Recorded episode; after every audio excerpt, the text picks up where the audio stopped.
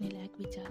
पहला, सफलता का मतलब सफल जीवन है। अगर आप शांत, खुश, सुखी हैं और अपना प्रिय काम कर रहे हैं तो आप सफल हैं। दूसरा, पता लगाएं कि आपको कौन सा काम प्रिय है, फिर उसे कर दें। अगर आप अपनी सच्ची अभिरुचि नहीं जानते हैं तो मार्गदर्शन के लिए प्रार्थना करें और यह आपको मिल जाएगा। तीसरा, अपने खास बने और इसके बारे में किसी अन्य व्यक्ति से ज़्यादा जानने की कोशिश करें।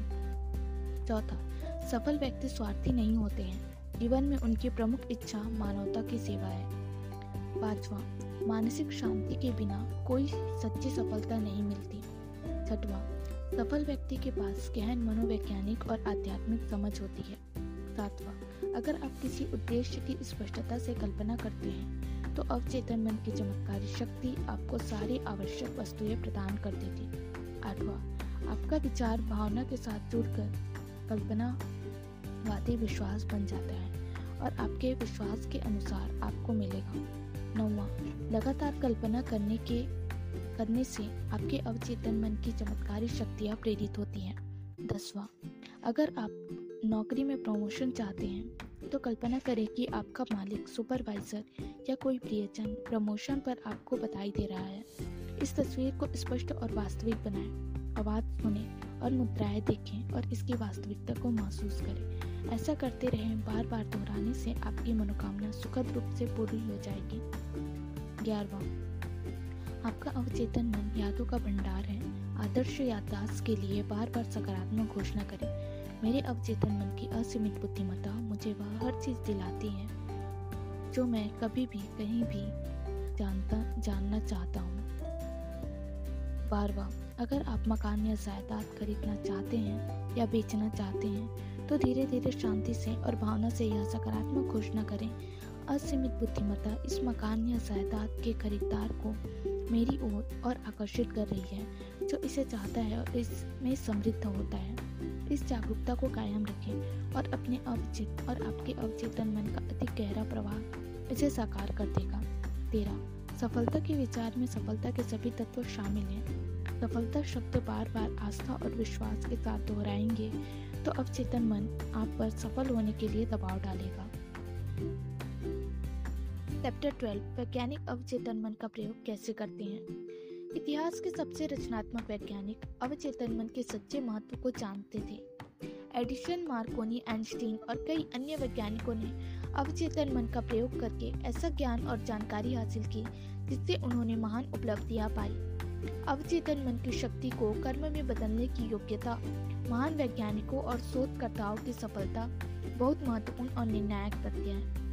इसका एक बहुत अद्भुत उदाहरण मशहूर केमिस्ट फ्रेडरिक वॉन स्टेडोनिट्ज के जीवन में देखा जा सकता है। वे काफी समय से बेंजीन नामक हाइड्रोकार्बन के रासायनिक सूत्र को समझने के लिए जूझ रहे थे, जिसमें कार्बन और हाइड्रोजन के 6 परमाणु होते हैं। स्टेडोनिट्ज इस समस्या से लगातार परेशान हो रहे थे।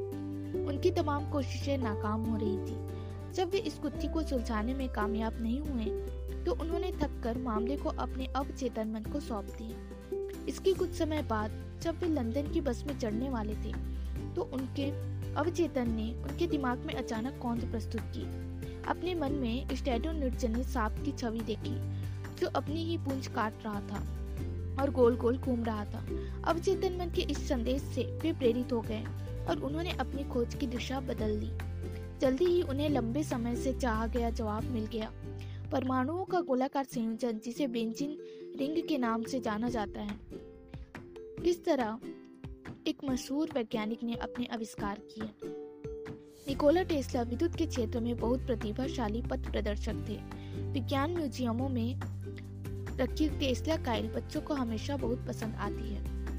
यह उनका सिर्फ एक आविष्कार है। आवेशित धातु के इस गोले को जब कोई छूता है तो स्थैतिक विद्युत उसके बाल खड़े कर देती है। टेस्ला ने प्रसारण ऊर्जा की अवधारणा के भी प्रयोग किए और इस विषय में उनके विचार अब भी क्रांतिकारी समझे जाते हैं। टेस्ला अवचेतन मन की शक्ति पर विश्वास करते थे और उसका इस्तेमाल भी करते थे। जब भी उनके मन में किसी नए आविष्कार या नई शोध दिशा का विचार आता था तो वे अपनी कल्पना में इसकी तस्वीर बनाते थे और फिर इसे अवचेतन मन के हवाले कर देते थे। वे जानते थे कि उनका अवचेतन मन इसे सही तरीके से बुरा बना देगा और उनके चेतन मन को वे सारी बातें बता देगा जो इसे साकार करने के लिए जरूरी है। हर संभावित सुधार पर शांति से मनन करने की वजह से गलतियां सुधारने में उनका जरा भी समय बर्बाद नहीं हुआ, क्योंकि गलतियां हुई ही नहीं। अपने साथ काम करने वाले तकनीशियनों को वे अपने मस्तिष्क से निकला आदर्शपूर्ण प्रोडक्ट देने में सक्षम थे। एक इंटरव्यू में उन्होंने कहा था, मेरा यंत्र हमेशा मेरी कल्पना के अनुरूप ही काम करता है। 20 सालों में इसका एक भी अपवाद नहीं है। इस तरह एक मशहूर वैज्ञानिक ने अपनी समस्या सुलझाई। हार्वर्ड यूनिवर्सिटी के प्रोफेसर लुई एगेसिज 19वीं सदी के सबसे मशहूर अमेरिकी प्रकृति वैज्ञानिकों में से एक थे। उन्होंने अपने अवचेतन मन की महान शक्तियों को नींद में महसूस किया। नीचे दिया गया उदाहरण एगेसिज की जीवनी से लिया गया है, जिसे उनकी विधवा पत्नी ने लिखा है। वे 2 सप्ताह से एक पत्थर के टुकड़े पर संरक्षित फॉसिल की धुंधली छाप को समझने की कोशिश कर रहे थे। थकने और चकराने के बाद उन्होंने आखिरकार अपना काम एक तरफ रख दिया और उसे अपने दिमाग से निकालने की कोशिश की। इसके ठीक बाद एक बार आधी रात को जब उनकी नींद खुली तो उन्हें यकीन था कि सोते समय उन्होंने उसी मछली को देखा था जिसमें सभी खोए हुए अंग पूरी तरह से दिख रहे थे। लेकिन जब उन्होंने जिस छवि को याद करने की कोशिश की तो वह उन्हें याद नहीं आई। बहरहाल वे यह सोचकर जार्डिन डेस प्लांटेस के पास एक बार फिर उस छाप को देखने गए ताकि शायद उससे उन्हें सपना याद आ जाए। यह कोशिश बेकार हुई। धुंधला रिकॉर्ड पहले जितना ही अस्पष्ट था। अगली रात को मछली उन्हें दोबारा देखी, लेकिन परिणाम पहले से ज्यादा संतोषजनक नहीं थे। पहले की तरह जागने पर छवि गायब हो गई। वही अनुभव एक बार फिर दोहराया जाएगा। इस उम्मीद में तीसरी रात को उन्होंने सोने से पहले अपने पलंग के पास एक पेंसिल और कागज रख लिया। हुआ भी यही। सुबह के करीब मछली एक बार फिर उनके सपने में आई, पहले तो अस्पष्टता से लेकिन बाद में इतनी स्पष्टता से कि उन्हें इसके जैविक अंगों के बारे में जरा भी शंका नहीं रह गई थी। आधे सपने और पूरे अंधेरे में उन्होंने बिस्तर के पास रखे कागज पर मछली की आकृति बना ली।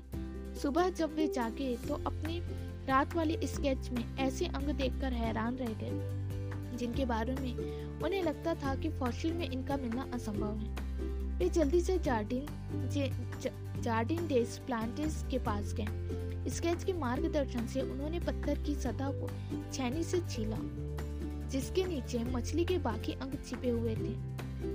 जब मछली पूरी तरह से बाहर आ गई तो यह उनके सपने और स्केच के अनुरूप निकली तथा वे आसानी से इसका वर्गीकरण कर पाए। किस तरह एक असाधारण डॉक्टर ने डायबिटीज की समस्या सुलझाई।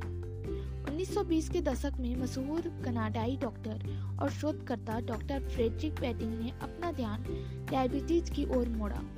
उस वक्त तक चिकित्सा विज्ञान इस बीमारी की रोकथाम का कोई प्रभावी उपाय नहीं सुझा पाया था। डॉक्टर पेटिंग ने इस विषय पर प्रयोग करने और इस पर उपलब्ध अंतर्राष्ट्रीय साहित्य के अध्ययन में काफी समय लगाया। उन्होंने जो भी रास्ता खोजा वह बंद मिला। असफल कोशिशों के लंबे दिन के बाद एक रात वे सो गए।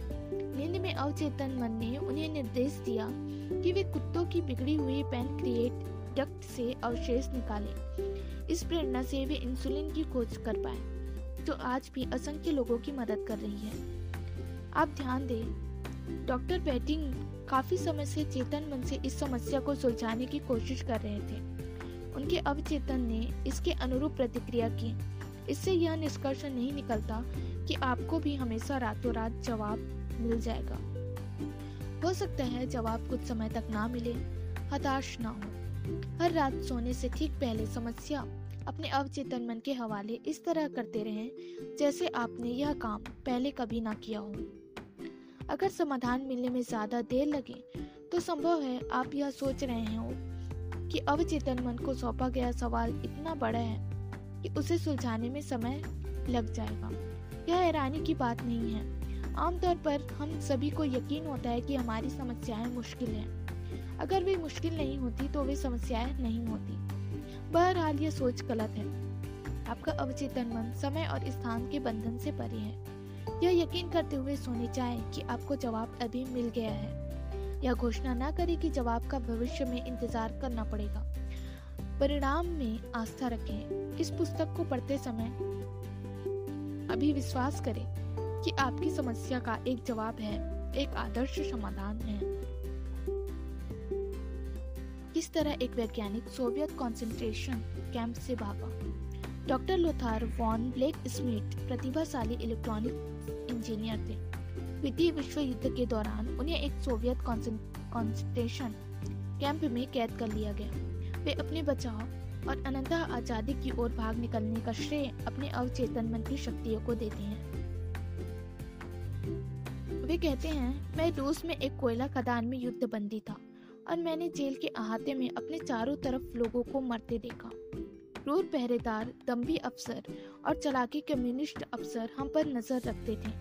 थोड़े से मेडिकल चेकअप के बाद हर कैदी के कोयले का कोटा तय कर दिया जाता था। मेरा कोटा 300 पाउंड प्रतिदिन था। अगर कोई कैदी अपना कोटा पूरा नहीं करता था तो उसे मिलने वाले थोड़े से राशन में कटौती कर दी जाती थी और कुछ समय में वह कब्र में पहुंच जाता था। मैं वहां से भागने पर ध्यान केंद्रित करने लगा।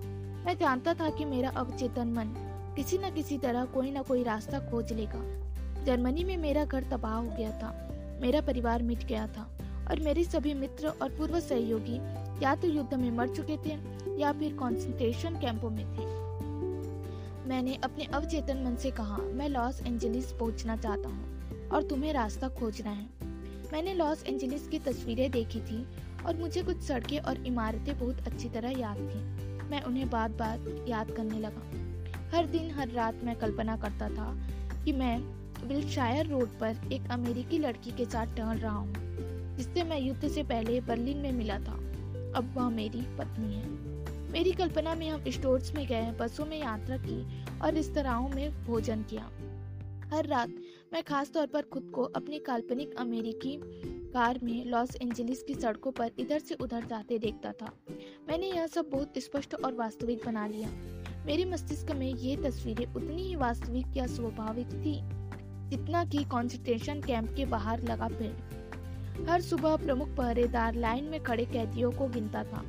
वह कहता था 1, 2, 3 आदि। एक दिन जब 17 नंबर पुकारा गया तो मेरा क्रम था, तो मैं अलग खड़ा हो गया। इस बीच पहरेदार को किसी ने एक आध मिनट के लिए बुलवा लिया और वापस लौटने पर उसने गलती से अगले आदमी को 17 नंबर के रूप में गिन लिया। जब शाम को कैदी लौटे तो उनकी संख्या पूरी निकली। किसी को पता नहीं चला कि मैं नहीं लौटा और मैं जानता था कि यह पता चलने में उन्हें काफी समय लगेगा। मैं बिना किसी के पता चले कैंप से बाहर निकल गया और 24 घंटे पैदल चलता रहा। अगले दिन मैंने एक वीरान कस्बे में आराम किया। मैं मछली पकड़कर और कुछ जंगली पक्षियों का शिकार करके जिंदा रहा। मैंने पोलैंड जाने वाली कोयले की ट्रेनें देखी और रात को उनमें यात्रा की, जब तक कि आखिरकार मैं पोलैंड नहीं पहुंच गया। दोस्तों की मदद से मैंने लुसन स्विट्जरलैंड का रुख किया। एक शाम पैलेस होटल लुसन में मैंने एक अमेरिकी व्यक्ति और उसकी पत्नी से बात की। उस आदमी ने मुझसे पूछा कि क्या मैं शांता मोनिका कैलिफोर्निया में उनके घर अतिथि बनना चाहता हूँ। मैंने स्वीकार कर लिया। लॉस एंजलिस पहुँचने पर मैंने पाया कि उनका शोफर मुझे विल्शायर रोड तथा कई अन्य सड़कों पर ले जा रहा था, जिनकी स्पष्ट कल्पना मैंने रूसी कोयला खदान में महीनों तक की थी। मैंने उन इमारतों को पहचान लिया जिन्हें मैंने अपने मन में इतनी बार देखा था। ऐसा लग रहा था जैसे मैं पहले भी लॉस एंजलिस जा चुका हूँ। मैं अपनी मंजिल तक पहुंच गया था। मैं कभी भी अवचेतन मन के चमत्कारों पर हैरान होना बंद नहीं करूंगा। सचमुच इसके पास ऐसे तरीके होते हैं जिनके बारे में हम कुछ नहीं कह सकते।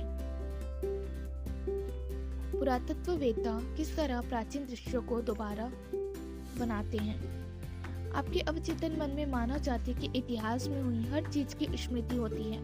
प्राचीन खंडहरों और पूर्व संस्कृतियों के लोगों द्वारा छोड़ी गई असंख्य वस्तुओं का अध्ययन करने वाले पुरातत्ववेत्ता अपने काल्पनिक अनुभूति का बेहतरीन प्रयोग कर सकते हैं। उनका अवचेतन मन प्राचीन दृश्यों के पुनर्निर्माण में उनकी सहायता कर सकता है, मृत अतीत दोबारा सजीव बना सकता है। वैज्ञानिक इन प्राचीन इमारतों के टुकड़ों को देखता है और पूर्व सभ्यताओं, बर्तनों, मूर्तियों, औजारों तथा घरेलू सामानों का अध्ययन करता है। अपने शाश्वत मस्तिष्क के डाटा बैंक द्वारा वैज्ञानिक यह जानने में सक्षम होता है कि वे वस्तुएं कब, कैसे और क्यों बनाई गई थी।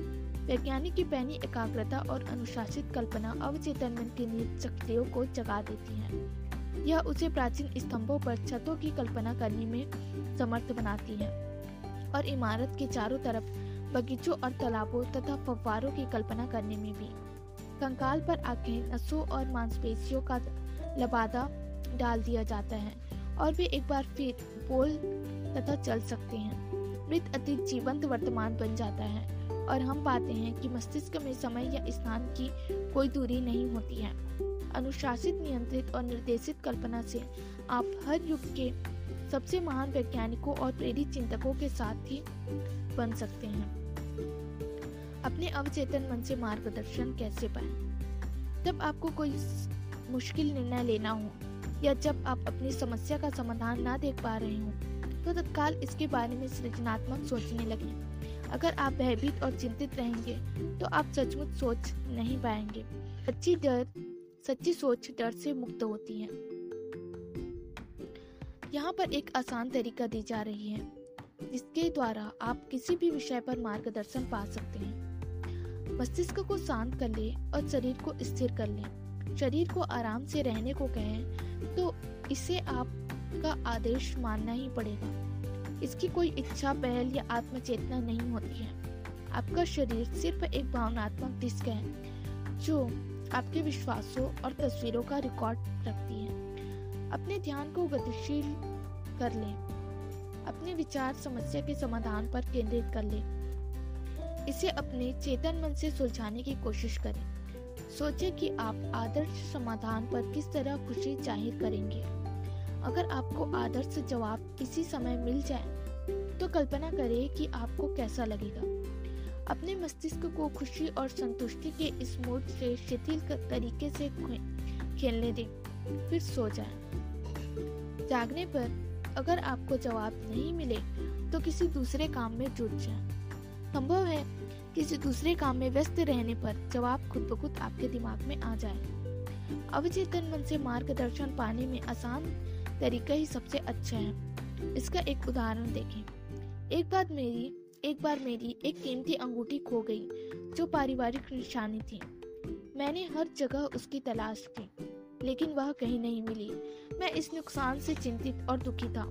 उस रात मैंने अपने अवचेतन मन से उसी तरह बात की जिस तरह मैं किसी और से बात करता हूँ। सोने से पहले मैंने इससे कहा, तुम सब कुछ जानते हो, तुम जानते हो कि वह अंगूठी कहाँ है और तुम मुझे बताओगे कि वह कहाँ है। सुबह मैं अचानक इन शब्दों की गूंज के साथ जागा, रॉबर्ट से पूछो।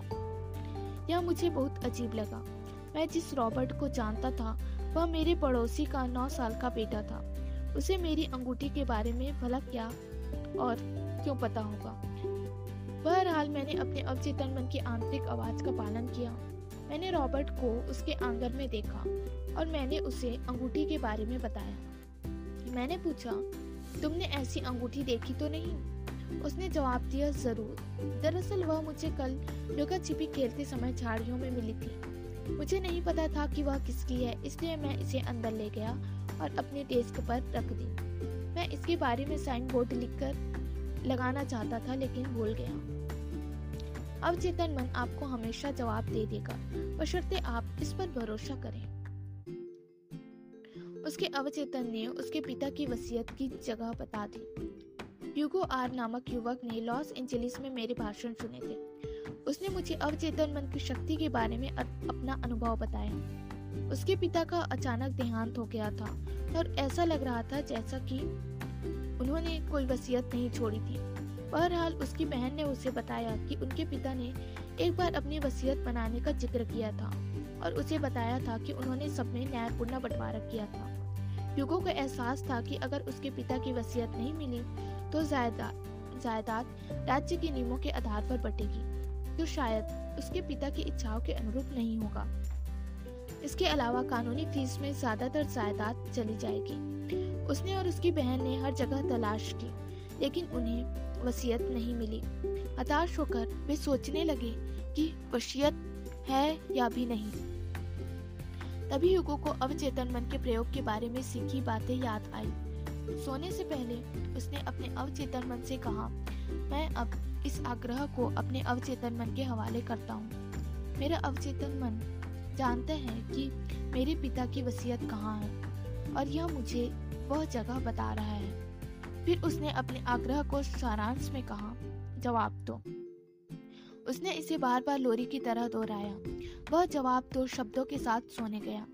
अगली सुबह जब वह जागा तो उसके मन में प्रबल इच्छा जागी कि वह डाउनटाउन लॉस एंजेलिस के एक बैंक में जाए। इससे वह हैरान हो गया। क्या उसके पिता ने कभी इस बैंक का जिक्र किया था? या उसने अपने पिता की डाक में इस बैंक का पत्र देखा था? वह नहीं जानता था, लेकिन वह इतना जरूर जानता था कि उसे अवचेतन मन द्वारा दिए इस संकेत की जांच करनी थी। वह उस सुबह बैंक गया। अनंतः एक बैंक अफसर ने इस बात की पुष्टि की कि बैंक में उसके स्वर्गीय पिता के नाम पर एक लॉकर था। जब उस लॉकर को खोला गया तो अंदर वसीयत मिली। जब आप सोने जाते हैं तो आपका विचार आपके भीतर ही निहित शक्तियों को जगा देता है। मान लें आप सोच रहे हो कि क्या आपको अपना मकान बेचना चाहिए, कोई शेयर खरीदना चाहिए, किसी पार्टनरशिप को तोड़ देना चाहिए, न्यूयॉर्क जाकर बसना चाहिए या फिर लॉस एंजेलिस में ही रहना चाहिए, वर्तमान अनुबंध को खत्म कर देना चाहिए या नया अनुबंध लेना चाहिए। ऐसी उलझन हो तो यह करें, शांति से अपनी कुर्सी या अपने ऑफिस की डेस्क पर बैठ जाएं। याद रखें, यह क्रिया और प्रतिक्रिया का शाश्वत नियम है। क्रिया आपका विचार है, इस पर आपका अवचेतन मन जवाब देता है, पुरस्कार देता है, लौटाता है। यह अनुरूपता के नियम का पालन करता है। यह विचार के अनुरूप प्रतिक्रिया करता है। जब आप सही कर्मों पर मनन करते हैं तो आपको अपने भीतर ऐसी प्रतिक्रिया महसूस होगी जो आपके अवचेतन मन का मार्गदर्शन या जवाब होगी। मार्गदर्शन चाहते समय शांति से सिर्फ सही कर्म के बारे में सोचें। इसका मतलब है कि आप अपने अवचेतन मन में रहने वाली असीमित बुद्धिमत्ता का उस बिंदु तक प्रयोग कर रहे हैं जहां यह आपका प्रयोग शुरू कर दें। उसके बाद आपके कार्य की दिशा आपके कल्पनावादी ज्ञान द्वारा निर्देशित और नियंत्रित होती है, जो सब कुछ जानता है और सर्वशक्तिमान है। आपका निर्णय सही होगा, सही काम ही होगा, क्योंकि सही काम करने के लिए आप पर अवचेतन मन का दबाव है। मैं दबाव शब्द का प्रयोग करता हूँ क्योंकि दबाव ही अवचेतन मन का नियम है। मार्गदर्शन का रहस्य। मार्गदर्शन या सही कर्म का रहस्य मानसिक रूप से खुद को सही जवाब के प्रति निष्ठावान बनाना है। तब तक कि आपको अपने भीतर इसकी प्रतिक्रिया ना मिल जाए। प्रतिक्रिया एक भावना है, एक आंतरिक एहसास, एक सशक्त संकेत। इसके द्वारा आप जान जाते हैं कि आपको जवाब मिल गया है। आपने इस शक्ति का उस बिंदु तक प्रयोग कर लिया है कि अब वह आपका प्रयोग करने लगी है। अपने भीतर की इस व्यक्तिनिष्ठ बुद्धिमत्ता के मार्गदर्शन में काम करते समय आप असफल नहीं हो सकते या एक भी गलत कदम नहीं उठा सकते। आप पाएंगे कि आपके सभी काम खुशी से भरे होंगे और आपको रास्ते भर शांति मिलेगी।